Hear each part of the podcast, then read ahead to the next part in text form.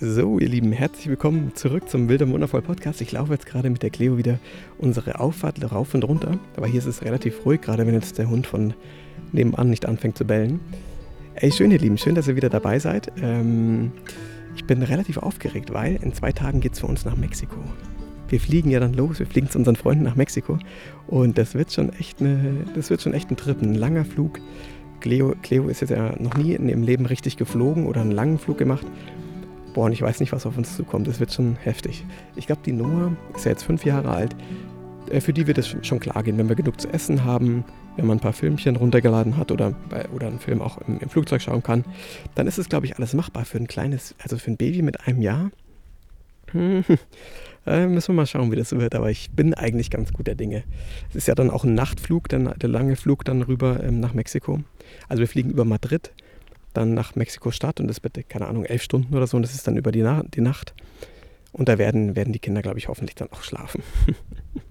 naja, das ist äh, auf jeden Fall hm, gerade, was so ansteht und was uns wirklich die letzten Tage auch so auf Trab hält, weil wir natürlich ganz, ganz viel fertig bekommen wollen. Wir haben ja unser Haus jetzt dann vermietet, es muss alles schön sein.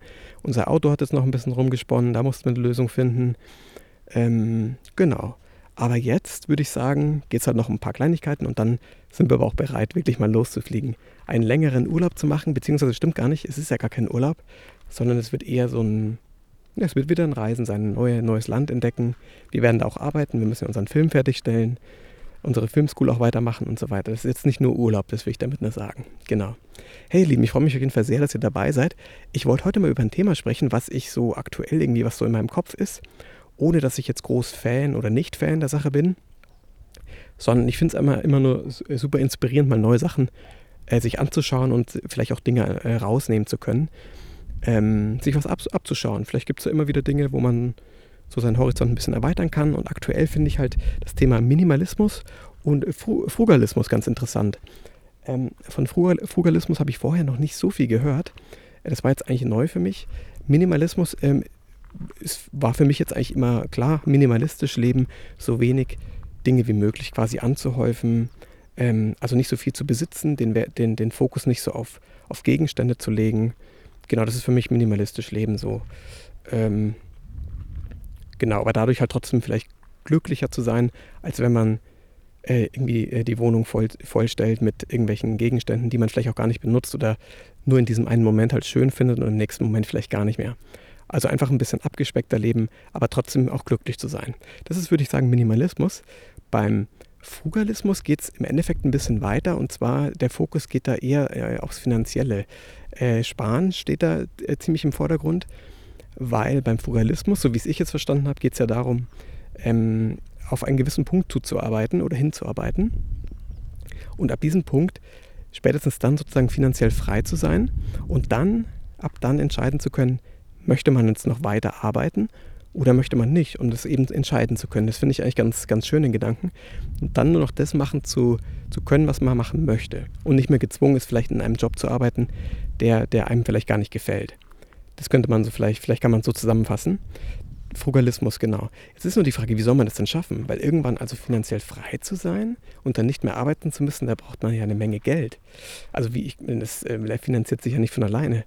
Ähm, ich habe jetzt so gelesen, bei vielen gibt es so die Grenze 40 Jahre, dass man ab 40 Jahren finanziell frei sein möchte. Und dann frage ich mich immer, ja, wie geht es denn? 40 Jahre und dann willst du ja noch weitere 40 Jahre vielleicht leben, dass man so 80 ist oder so. Und bis dahin soll das Geld dann irgendwie reichen, ohne theoretisch arbeiten zu müssen. Das ist schon ziemlich krass, der Gedanke, ne? Und es wird, kannst du eigentlich erreichen, also es funktioniert schon, du musst es halt ähm, Du musst dann einfach nur extrem viel von dem Einkommen, was du, was du eben verdienst, ähm, sparen sozusagen, musst du dir zur Seite legen. Es gibt Leute, die, die sparen, glaube ich, bis zu 75 Prozent ihres Einkommens. Das ist schon heftig, das ist mega viel. Aber sagen wir mal auch 50 Prozent, also die Hälfte von dem, was du verdienst, jeden Monat zur Seite zu legen, das muss man auch erstmal schaffen, finde ich. Kommt natürlich immer so ein bisschen auf dein Gehalt an. Wenn du viel verdienst, ist es vielleicht ein bisschen leichter. Ähm, Genau, aber die Frugalisten quasi, also das, äh, wie es ich jetzt eben verstanden habe, funktioniert halt so, dass du halt zu einem gewissen Zeitpunkt so viel wie möglich an, an Geld zur Seite legst und ab, ab dann, ab dem Zeitpunkt eben von diesem Geld lebst. Sagen wir jetzt mal mit, mit 40 zum Beispiel. Manche machen das schon ab 30, manche vielleicht ab 50, wie auch immer. Ähm, genau. Und jetzt ist es so, jetzt sagen wir mal, du legst das Geld zur Seite, dann ähm, machen es wohl die meisten auch so, dass sie mit dieser 4%-Regel arbeiten. Also die 4%-Regel könnt ihr mal nachschauen. Äh, da gibt es so eine, eine Studie, die heißt Trinity-Studie. Und die besagt quasi, wenn du jetzt ähm, dein Geld, was du zur Seite legst, aber investierst, zum Beispiel äh, in den Aktienmarkt oder so, dann kannst du es ja schaffen, ähm, jedes Jahr so im Schnitt so 7, 8 Prozent, sagt man, an Wertzuwachs zu bekommen am Aktienmarkt. So, 7 bis 8 Prozent, das ist schon echt viel, das muss man schon sagen. Äh, Zinsen heutzutage am Sparbuch kriegst du ja gar keine mehr. Wenn du 7 bis 8 Prozent dein Geld wächst jedes Jahr, das ist schon richtig cool. Und das machen die Leute eben dann nebenbei. Sie, sie, sie legen das Geld zur Seite. Frugalisten legen es zur Seite, investieren es aber auch gleichzeitig, dass das Geld eben noch mehr wird, dass es weiter wächst und, und wächst und wächst. Und dann, jetzt kommt dann irgendwann die 4%-Regel ins Spiel. Dann, dann gibt es eine Formel, dass man sagt, wie viel Geld brauchst du denn später, um dann dein Leben klar, ähm, ähm, quasi dein Leben zu bestreiten, ohne arbeiten zu müssen, wenn du es nicht möchtest. Und dann spricht man immer von dem 25-fachen deines Jahresverbrauchs sozusagen. Also das, was du in einem Jahr, sagen wir mal, du brauchst im Jahr, also jetzt mal, weiß ich nicht, ob das jetzt realistisch ist, aber sagen wir jetzt mal 20.000 Euro hast du, mit 20.000 Euro kommst du über das Jahr an Geld. Genau. Ähm, und dann ist jetzt vielleicht bei einer Familie, wäre es vielleicht ein bisschen mehr, aber sagen wir es mal 20.000. Und das nimmst du mal 25, dann kommst du vielleicht ungefähr auf eine halbe Million Euro. Wenn du jetzt eine halbe Million Euro hast, könntest du dann sozusagen ähm, davon finanziell frei sein, weil du dann nicht mehr arbeiten müsstest. Du könntest jedes Jahr, jetzt kommen die 4% ins Spiel, jedes Jahr 4% von deinem Einkommen, äh, von diesen 500.000 könntest du rausnehmen. Aber dieses, dieses, diese 500.000, die wachsen natürlich weiterhin, weil sie immer noch investiert sind mit so und so viel Prozent im Jahr. Das heißt, du kannst sie rausnehmen, aber das, das Vermögen wächst wiederum. Also du verlierst eigentlich gar kein Geld. Das ist eigentlich super interessant. Und dadurch kannst du dir jedes Jahr quasi 20.000 Euro rausnehmen ähm, und müsstest nicht mehr arbeiten. Das ist dann wieder ein Verdienst, also wieder ein Einkommen.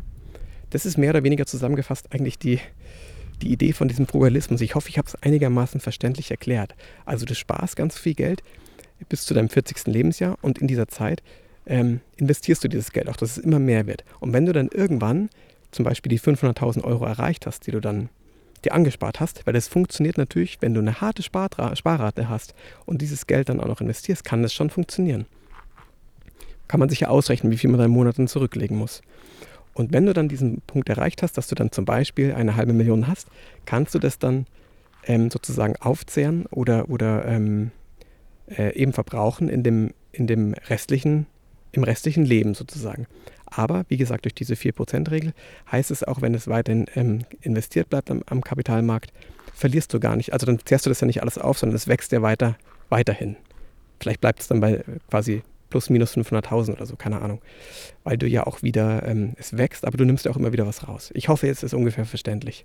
Genau, und ich finde das halt super inspirierend irgendwie sowas. Das heißt jetzt nicht, dass ich jetzt super frugalistisch sein möchte oder so, ähm, weil das heißt natürlich viel dass man einfach viel sparen muss. Das heißt, man kann vielleicht nicht mehr so viel ausgeben, was man früher gerne gemacht hat. Nicht mehr so oft ins Kino gehen, nicht mehr so oft ins Restaurant essen gehen und so weiter. Weil irgendwie musst du natürlich auch ganz, ganz viel sparen können von deinem Geld. Ne? Wie, wie soll es denn gehen? 50 Prozent. Angenommen, du verdienst vielleicht 2000 Euro und du sparst 1000 Euro im Monat davon. Das ist schon, das ist schon echt viel. Ähm, aber ähm, klar, also der Vorteil der ganzen Sache ist ja, dass Frugalisten halt sagen, dass sie dadurch einfach, dass du halt den Fokus weg von diesem Konsum legst, weg von den, diesen Konsumgegenständen, einem neuen iPhone und so weiter, dass dich das im Endeffekt ja auch gar nicht viel glücklicher macht. Ne? Vielleicht in dem Moment, aber am nächsten Tag oder in den nächsten Wochen ist dieses iPhone auch wieder nur ein ganz gewöhnlicher Gegenstand für dich. Ähm, deswegen könntest du das Geld theoretisch auch sparen oder dir einfach ein günstigeres äh, Smartphone kaufen und es funktioniert trotzdem. Es macht dich deswegen nicht, nicht glücklicher, dieses teure iPhone. Und das ist im Endeffekt der Ansatz. Man kann halt dadurch auch eine Menge sparen oder man kauft sich nicht immer eine neue Hose, sondern nimmt mal Secondhand und so weiter. Also es funktioniert schon. Ihr könnt euch da gerne mal reinlesen. Ich wollte jetzt eigentlich nur mal so, so einen, so einen Anschub geben oder so einen Einblick in dieses ganze Thema. Ich finde es super spannend, einfach mal ähm, ja, so ein, reinzublicken in mal so eine Sache, die mich vorher noch gar nicht so ähm, äh, gepackt hat, aber ich einfach, ja, einfach interessant finde. Mal mal so ein bisschen zu überlegen, braucht man denn eigentlich alles, was man so anhäuft? Braucht man denn jeden Konsumgegenstand? Braucht man immer ein neues Auto? Ähm, genau. Oder denkt mal vielleicht zweimal drüber nach. Ähm, muss es denn jetzt immer, keine Ahnung, immer, also quasi jeden zweiten Tag essen gehen sein oder bestellen oder kocht man vielleicht mal selber? Muss es immer das teuerste Essen sein? Beim, bei Lebensmitteln ist natürlich immer so eine Gratwanderung, weil man natürlich auch gesund leben möchte und so weiter, ein bisschen was Bio auch da haben möchte und so weiter. Aber es gibt so viele Möglichkeiten, einfach ähm, äh, ja auch zu sparen im Leben. Ne? Deswegen knausert man, finde ich nicht. Muss ja nicht immer ums Knausern gehen und alles hinterfragen und so weiter. Geht vielleicht darum, mal zu überlegen, brauche ich diese Sache jetzt wirklich oder macht sie mich im Endeffekt eigentlich gar nicht, gar nicht viel glücklicher so. Genau. Äh, super spannend, super spannend. Auch nochmal mit dieser, mit dieser Studie und wie man das alles machen könnte. Ihr könnt auch gerne mal nachlesen, falls sich jemand von euch interessiert. Wie gesagt, ich finde es immer nur cool, mal äh, ja, in, in, so eine neue Welt einzutauchen und äh, mal zu schauen, wie kann es denn auf sein Leben, äh, wie kann einem das vielleicht dann auch ein bisschen was helfen oder so, ne? Ich finde es cool, ich finde es inspirierend. Ich muss jetzt kein Frugalist werden oder, oder Minimalist, aber einfach mal vielleicht ähm, vielleicht ein bisschen mal, hin, ja, keine Ahnung, den eigenen Lebensstandard mal hinterfragen. Und vielleicht das, oder dadurch vielleicht sogar noch viel glücklicher zu sein, als man vorher ist, weil man den Fokus einfach mal weglegt und vielleicht auf die inneren Werte auch mal schaut, so auf dieses, geht es mir denn wirklich gut damit? Ähm, kann ich vielleicht durch dieses Sparen, vielleicht kann ich mir auch mal was gönnen sozusagen. Ne? Es muss ja dann nicht für eine teure Sache rausgehauen werden, sondern vielleicht kann ich mal in, in mich investieren, in einen schönen Urlaub oder ähm, keine Ahnung, das, was mich vielleicht ein bisschen, also das, was mich halt eben wirklich glücklich macht. Ähm, genau, das vielleicht zusammengefasst. Hey ihr Lieben, das ist mal ein anderer, eine, andere, eine andere Folge gewesen. Hm, ich hoffe aber, es hat euch vielleicht trotzdem interessiert. Die nächste Folge, die nächste, das nächste Mal melde ich mich, mich wahrscheinlich aus Mexiko und werde mal erzählen, was da bei uns so abgeht, was wir so, was wir so kennengelernt haben, wie die, wie, die, wie die Strände dort so sind, welche Menschen wir treffen, was wir da so essen. Ja genau, ich freue mich auf jeden Fall sehr darauf, mal wieder was Neues zu sehen und vielleicht euch was Neues bieten zu können. Ähm, vielen, vielen Dank fürs Anhören der Folge. Wir, wir hören uns eben dann aus Mexiko. Macht's, macht's gut, adios und ciao, ciao.